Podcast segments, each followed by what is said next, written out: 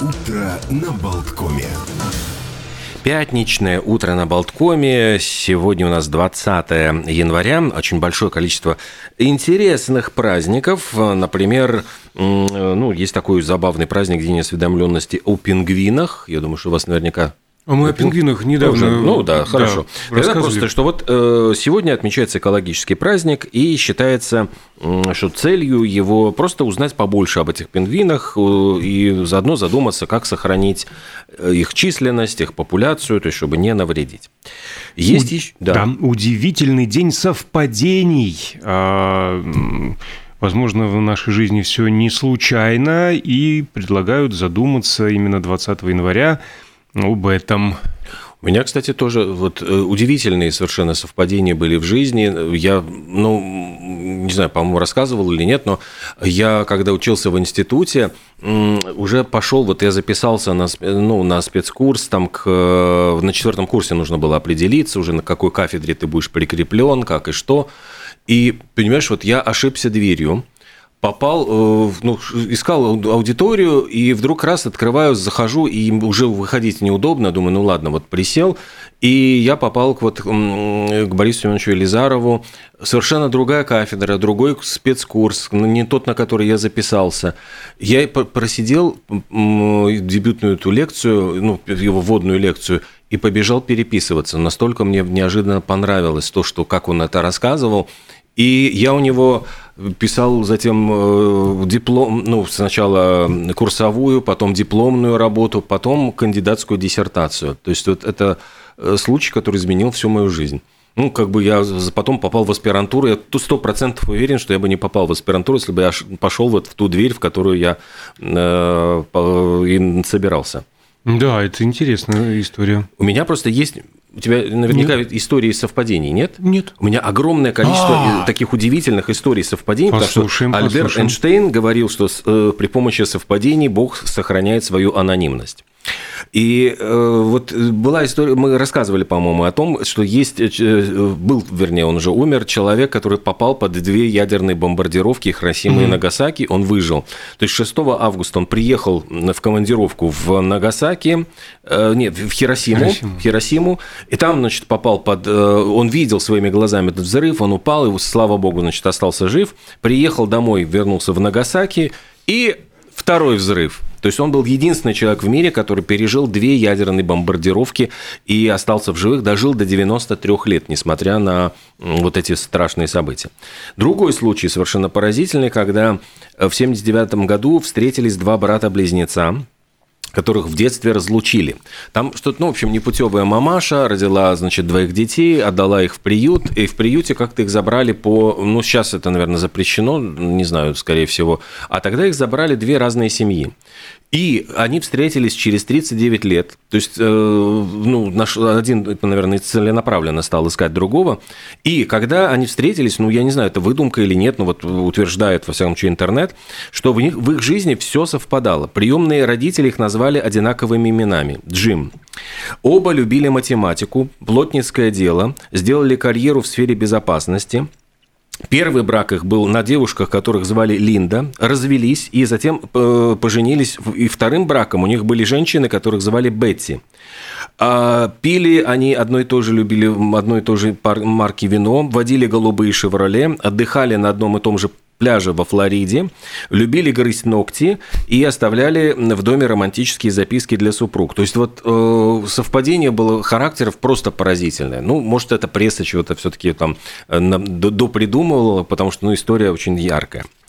Еще ведь одна э, удивительная история «Ни дня без Битлз» – это история, связанная э, с тем, что в 1957 году Джон Леннон и Пол Маккартни познакомились на вечеринке в Ултоне, где выступали, и рядышком было кладбище, где была похоронена могила Эленор Ригби, Ригби.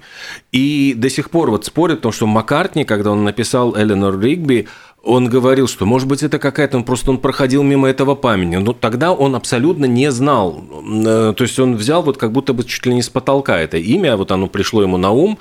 И э, самое удивительное, что вот эта вот роль этой, вот этой могилы вот как-то сыграла какую-то, может быть, даже свою роль в том, что они познакомились. Марк Твен Э, значит, родился в год, когда прилетела комета Галлея. Она прилетает 70, каждые 76 лет. Это был 1835 год. И Марк Твен как-то пошутил мрачно, говорит, что, э, скорее всего, и умру, когда в следующий раз прилетит комета Галлея, потому что мы два необъяснимых урода вместе пришли и уйдем вместе. И так и случилось. Но это, в принципе, может быть прогнозируемая какая-то. Ну, то есть он себе внушил, что он умрет в этот год, и, может быть, как-то вот это сыграло роковую роль. Но смерть вот Стивена Хокинга произошла э, удивительно. В тот самый день он умер, э, Стивен Хокинг, знаменитый физик, в 139-й день рождения Альберта Эйнштейна, в 300-й день смерти э, Галилея, и в день числа Пи, это 14 марта. То есть вот, в принципе, вот такое удивительное тоже совпадение, над которым многие задумывались. Еще одна удивительная история произошла с Энтони Хопкинсом. Э, он снимался в фильме «Девушка с Петровки». Э, значит, это э, фильм снимали по книге Джорджа Фей, Фея Форда, какого-то американского автора. Ну, то есть там действительно что-то связанное с Россией, там какие-то там шпионские дела. А, дело в том, что эта книжка, она была выпущена ограниченным тиражом, и Энтони Хопкинс пытался ее отчаянно где-то найти, купить невозможно, в библиотеках не мог найти, но он хотел прочитать ее, чтобы сравнить со сценарием. И однажды он ехал в метро и вдруг случайно увидел оставленную кем-то книгу. А когда были съемки, он встретился с писателем и говорит, вот смотрите, какая удивительная история. И этот писатель говорит, слушайте, это вот тот был мой экземпляр книги, который я случайно оставил в поезде. То есть, ну вот, вот э, это вот история, которую любил рассказывать Антони Хопкинс о совпадениях. То есть, перед ним ехал писатель, который со своей книгой, он ее оставил на сидении, а затем зашел Антони Хопкинс, увидел книгу вожделенную, которую он искал. В общем, вот такими историями полна жизнь, то есть каждый, наверное, может ну, вспомнить, покопаться в своей памяти и найти в своей жизни какие-то удивительные совпадения. Да уж, очень э, греют такие совпадения и вот эти истории, особенно которые имеют романтическое э, содержание, романтическое. Зимний день согревания мира, вот такой вот необычный сегодня праздник. Принято разжигать костры, браться за руки, танцевать возле огня, и все это создает сказочную, фантастическую атмосферу уюта, тепла и хорошего настроения. Всем этим, конечно же, следует делиться с окружающими. Мы сегодня, кстати, не по форме одеты, хочу сказать. Потому да, что, без треников. Да, мы должны были прийти в трениках, потому что Международный день тренировочных штанов. И сегодня призывают надеть их и носить целый день. Э, спортивные штаны для комфорта, для спортсменов. В принципе, дома удобно в них передвигаться. И э, впервые вот они их запустила в производство как компания французская по производству одежды, обуви, спортивного инвентаря в 1882 году. А только вот какое-то время спустя, в 20-х годах, основатель этой компании Эмиль Камюзе разработал э, специальные спортивные штаны для спортсменов. Они были тогда из трикотажа, вот как-то без излишеств. А уже в 26 году американский производитель одежды Russell Athletics заново, в общем, как бы произвел революцию в этом направлении. Они заменили шерстяной трикотаж удобным хлопком, и сразу, сразу стало удобнее в них ну, заниматься спортом. Э, ну и затем уже они стали производить культовые какие-то спортивные штаны, Э, и на протяжении 50-х годов, в общем-то, ну, они всегда считались таким, э, ну, спортивным стилем одежды, нереспектабельным. Однако с приходом э, рэп-культуры, хип-хопа, это, в принципе, стало все более дорогостоящим видом, и уже стали ну, ходить и знаменитости, и звезды появляться в таком виде совершенно спокойно на людях. Хотя раньше считалось это как бы такая вот спортивная для исключительно спортивных занятий одежда. А, мне вот в голову сразу приходят благословенные 90-е. Угу. И сочетание а, этих штанов с полосками, с остроносыми туфлями, например, да, было время. Сидением на корточках и так далее. А все это сочетают спортивные э, брюки, э, обычно, ну, носят их мужички, да? В Исландии сегодня день мужа. А такая репетиция перед э, Днем Святого Валентина. И принято женщинам дарить своим благоверным подарки, готовить им завтраки в постель, всячески умасливать своего мужчину. Еще в древние времена э, исландцы проводили в этот день ритуал встречи и задабривания нового месяца. Вот такая семейная космогония. А еще сегодня мы уже говорили про сыр. Вот не, совсем недавно в Швейцарии фестиваль гурманов. Боже мой, вот ежегодный гастрономический фестиваль проводится с 1944 года. Это, получается, они еще в годы Второй мировой войны начали там гурманс. Когда я вспоминаю это в 17 мгновениях весны, там мечтают там хлеб с маслом эти, mm. съесть, Штирлиц. А тут, э, значит, эти рядом швейцарцы – ну, возможно, у них и был только сыр э, и хлеб с маслом. Но... К тому же вообще э, все эти знаменитые швейцарские блюда, тот же самый фондю, ну это же опять крестьянская еда из каких-то там корочек сыра, их разогрели, развели на огне и засохший хлеб туда макать. Ну, это еда для бедных, на самом Буябес деле. Буябес тот же самый, да. Буябес, да. До 100 евро за порцию сейчас доходит в Марселе. Ух, кошмар. А когда-то была там в марсельских рыбаков еда. Но... Ну, я как раз э, на днях закончил... Э, меню, небось, фильм смотреть. Нет, нет, нет. Э, меню хороший фильм. А нет, читайте последнюю на данный момент книгу Питера Мейла, ну, который угу. в Провансе ну, да, обосновался. Да. Она так и называется «Мои 25 лет в Провансе». Вот я там с люнками обошелся на каждой странице, все это вот живописуется гурманство, но только э, провансальское, а не швейцарское. В том числе буэбес. И, кстати, а кто, если на этой э, волне, рекомендует эту книгу, там с, конкрет, с конкретными адресами, пароли, явки, он все сдает. Какие-то деревеньки он их называет. Очень интересно читать такие книги, потому что одной рукой ты листаешь страницы, а другой сидишь в Гугле. Заодно там ищешь какие-то, ну, на карте где-то находится, как оно выглядит на самом деле, какие-то упоминаемые бары, рестораны. Тоже любопытно же зайти, и спасибо технике, можно найти, полистать меню и насладиться видами, и прицениться, и помечтать как-то. В общем, рекомендую эту книжку. Кстати, а не только в Швейцарии сегодня а, полно вкусняшек. В целом на свете да. день э, лакомства, это такой праздник сладкоежек.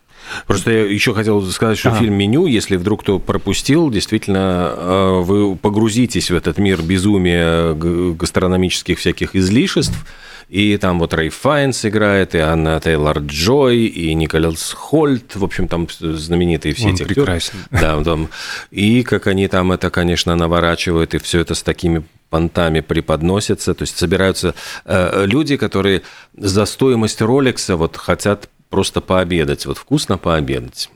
И для этого их везут э, к шеф-повару, который готовит специальную программу. Ну, то есть, ну, больше ничего не буду рассказывать, смотрите сами. Он, кстати, у нас в кинотеатрах идет. Э, для кого-то еда вполне себе фетиш, а сегодня, пожалуйста, Международный день фетиша каждый год в третью пятницу января. А впервые его отметили в 2008 году, посвящен поддержке БДСМ и фетиш-сообщества. А почему-то члены этого сообщества надевают фиолетовую одежду, чтобы выразить так свою принадлежность к этому празднику. Я, к сожалению, а, не настолько глубоко знаток, почему именно фиолетовый, но явно есть какая-то логическая привязка. Ну, э, впрочем, каждый на чем-то заморачивается, у каждого свой фетиш.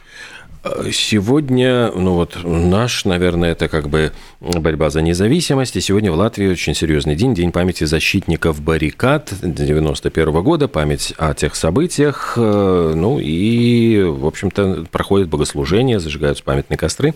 Будем э, сообщать тоже, наверное, о том, что происходит в городе. Народный праздник в Испании сегодня. Тамбурада! Арива и Арива. А, да, в день памяти святого Себастьяна, конечно же, готовят различные традиционные блюда, причем из угря, а употребляют подчеркивается, дорогие вина.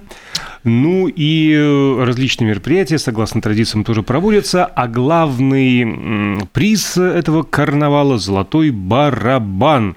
Он вручается самой слаженной группе ударников, которые продемонстрируют лучшее коммунистического мастерство. труда? А? Коммунистического труда раньше там уже вручали это. Капиталистического, скорее, mm-hmm. в их случае. А, значит, за мастерство игры, самые яркие костюмы и разнообразную программу. В общем, кто э, фигурно стучит? Эм, в Исландии праздник середины зимы, Тораблуд. Ну, в общем, блюдут они этот праздник, Тораблуд, э, и празднуют, едят национальную еду. Везде едят. Вот сегодня то угорят, то с дорогими винами, то сыры, то вот какие-то гурманства. В общем, что за безобразие, я просто не понимаю. Мы Более тут сидим... того, еще сегодня день кофе-брейка. Mm, У нас и... минут через пять, наверное, тоже будет кофе-брейк. Да, специально вот кофе-брейк э, придумали такой праздничек день, который подчеркивает важность перерыва на чашечку кофе в рабочее время. То есть вот это право неотъемлемое э, сделать пятиминутную паузу и а, кофе вот Отчаянно этот самый... сербнуть. Да. Терпеть не могу это слово, но как же оно подходит к этому процессу? Ай. А еще, а, помнишь, была программа такая с песенкой «Я с собой всегда беру видеокамеру». Конечно, да. А, очевид... Очевидец, нет, как оно там? Э, сам себе режиссер. Сам себе режиссер, конечно, да. да. А это сейчас видели видео, недавно Видели видео, проект. или там ты, ты очевидец, по-моему, тоже там такие вот всякие. А в общем, к чему это все? Каждый год 20 января в США отмечается День видеокамеры, одно из самых популярных и полезных человеческих изобретений вот тех времен. Сейчас эта видеокамера у каждого человека с собой, то есть вот буквально, если что-то увидел интересное, забавное, смешное, схватился за свой телефон, нажал на видеорежим, записал, отправил, запостил, там куда-нибудь залил. И... Далеко за примером даже ходить не надо. Только накануне, вот вчера вечером, одна из наших коллег, возвращаясь домой, самоотверженно, можно сказать, э, провела репортаж э, с очередной аварии. Столкнулись в городе два троллейбуса. Кстати, э, для тех, кто за рулем и только собирается выходить и садиться за руль, будьте предельно внимательны и осторожны. Так называемый черный лед вообще довольно скользко и на тротуарах, и на проезжей части. Э, будем... Берегите себя да. и других. А я вчера как раз вот с премьеры «Вавилон» еще не успел запустить. Я, честно говоря, такой ленивый человек. То есть вот пришел пока под впечатлением от фильма. Ну, расскажи. А, ну, как картина, ну, фильм, ты знаешь... Там же Брэд Питт. Да, там Марго, Марго Робби, Робби, там э, Тоби Магуайр Тоби в, небольш... Маг... в небольшой роли, но жутковатый, такой страшненький, такой, я бы сказал, он там играет гангстера. Даже такого, я бы сказал, там, э, ну, предводителя, можно сказать. Душегуба. Да, душегуба. Дорос, и... Тоби Магуайр. -то. Да, да, да, вот наш Человек-паук, кто боролся там как в качестве Человека-паука с, да я... преступностью. Мне, мне почему-то не Человек-паук даже, а ранние роли его приходят. Плезентвилл, например, mm. или, или, или «Страх и ненависть в Лас-Вегасе», где он вообще э, такой длинноволосый mm. Хипстер, он там совсем еще мальчишка, который пугается, собственно, вот этих двух главных героев а, персонажа Джонни Деппа и э, его юриста. Вот, а «Вавилон», он действительно очень, очень монументальное полотно, поскольку там, а, ну, фильм идет эпические, конечно, три часа, и я понимаю, что немножко, ну, как бы, ну, мне показалось, что чуть-чуть он длин, можно было бы его чуть-чуть подсократить. Потому часа что, на полтора, наверное. Ну, нет, ну, не на часа на полтора, но, в принципе, вот, ну, как бы хочется, чтобы он был быстрее как-то. Вот, первая часть его очень ударная, но э, мне тоже показалось, что Демьен Шазел, он повторил свой «Ла Ла Ленд», то есть у него него та же самая история двух молодых людей, то есть это Марго Робби, и там, ну, молодой актер, вот я его не запомнил имени, э, который делают карьеру в Голливуде. Он э, становится, ну, в кинопроизводстве большой шишкой, она становится звездой, он в нее безнадежно влюблен, и вот эта вот история, вот как, э, как в «Ла Ла Ленде» же было, что то у одного дела идут лучше, у другого хуже, и вот точно так же они меняются местами. То она звезда немого кино, он на подхвате, то потом он становится крупным студийным чиновником, а у нее как раз карьера начинается э, как-то идти боком. И однажды в Голливуде, вот если вспомнить Квентина Тарантино, там похожая история, только, только там были там, 60-е годы, mm-hmm. когда меняется стилистика, и вот выходят в тираж бывшие звезды. А здесь э, приход звука в кино, вот как он все меняет, и как вот бывшие звезды сразу ну, теряются, не могут попасть в, в этот ритм, у них голоса писклявые, там, ну, в общем, все, все сразу становится наперекосяк. И вспомни оттуда и Марго Робби, и Брэд Питт, собственно говоря, из Тарантиновского фильма, как будто бы перекочевали в Вавилон. То есть, но картина действительно очень ошеломляющая, такая достаточно впечатляющая. Что, мы, наверное, сделаем... Да, сделаем самое время как раз... Кофе-брейк. Переведем дыхание, а потом продолжим.